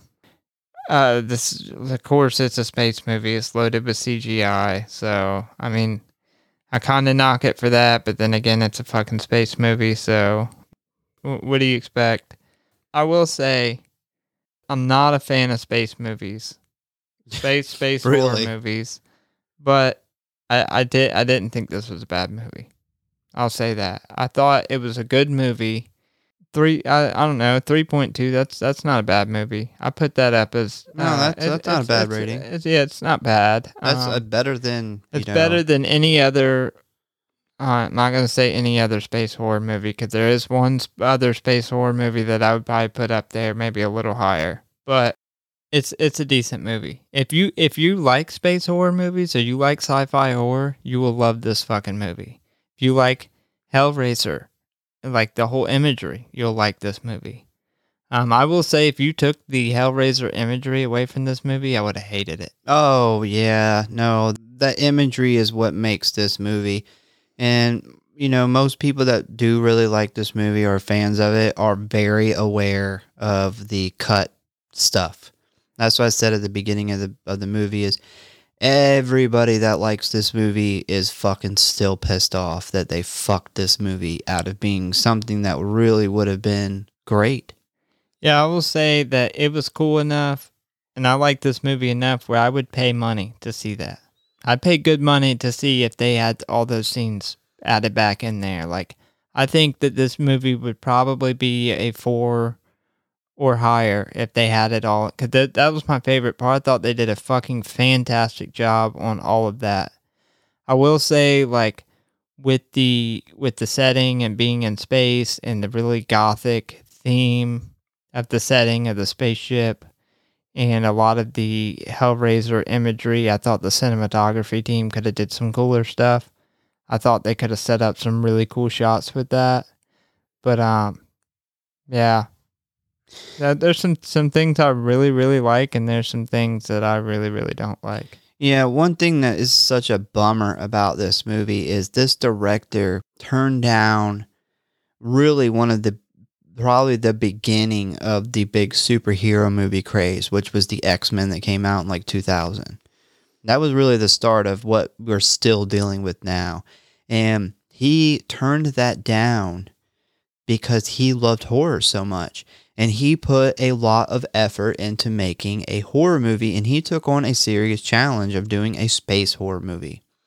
And he went balls to the wall and he got fucked for it. Not even just, you know, the the, the cuts they made him do, but his his shooting schedule got chopped like chopped up like way shorter than normal his, his post production they rushed that then they demanded and it was all because of the fucking movie Titanic Yeah. I, I give this movie a lot more respect based off of what they had to deal with, and they still put out a, a decent product in my eyes. It's not great. I don't love it. I don't hate it. But considering what they had to deal with to get what they did get made, I give them huge props for that. Yeah, I also, you know, give props to Sam Neill for doing to doing this kind of movie. You know, he was really kind of a more wholesome, especially after all the Jurassic Parks and stuff. He's kind of known as more of a wholesome guy, and he joined a movie that was, if it wouldn't have been chopped up, would have been very controversial. And he plays evil really good. And shout out to Laurence Fishburne for playing himself. For yeah, for playing uh, Morpheus before he played Morpheus.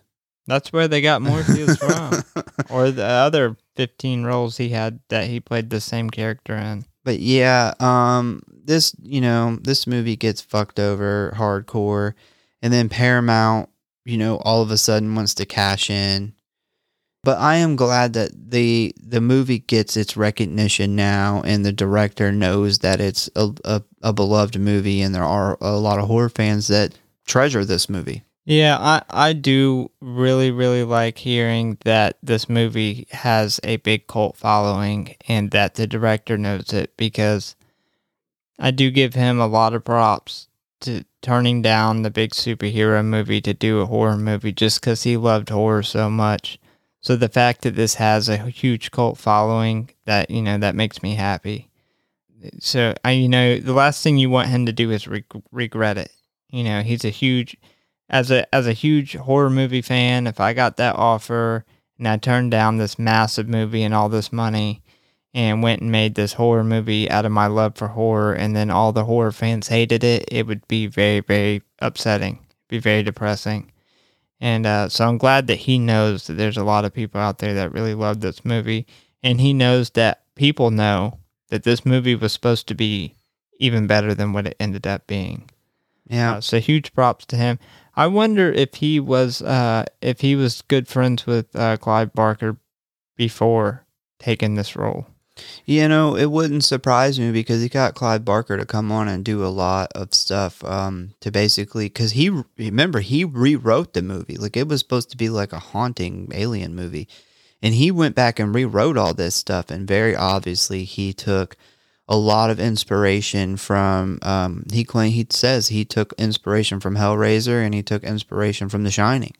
Yeah, yeah. I uh, I I could one hundred percent see Clive Barker being a huge uh, inspiration to him before he made this movie.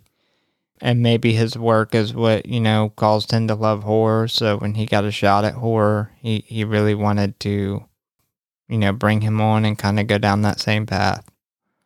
That's it for us. We hope you guys like this movie like we do. We hope you check it out. It's fun. It you know, even if you're not a big space movie person, which I'm not a big space movie person and very obviously he dislikes space movies. But uh we The still like this horror. one. Yeah, this this just is a- space horror this- movies. well, you know, we only really do horror movies here. So But uh once again, we thank you guys for listening. Please give us a follow or like if you enjoy the show. It helps us a ton. Tell a friend, a family member, or your favorite hallucination about the show. We hope to see you next time. Any last words? Scrotum throne. Give me the torture.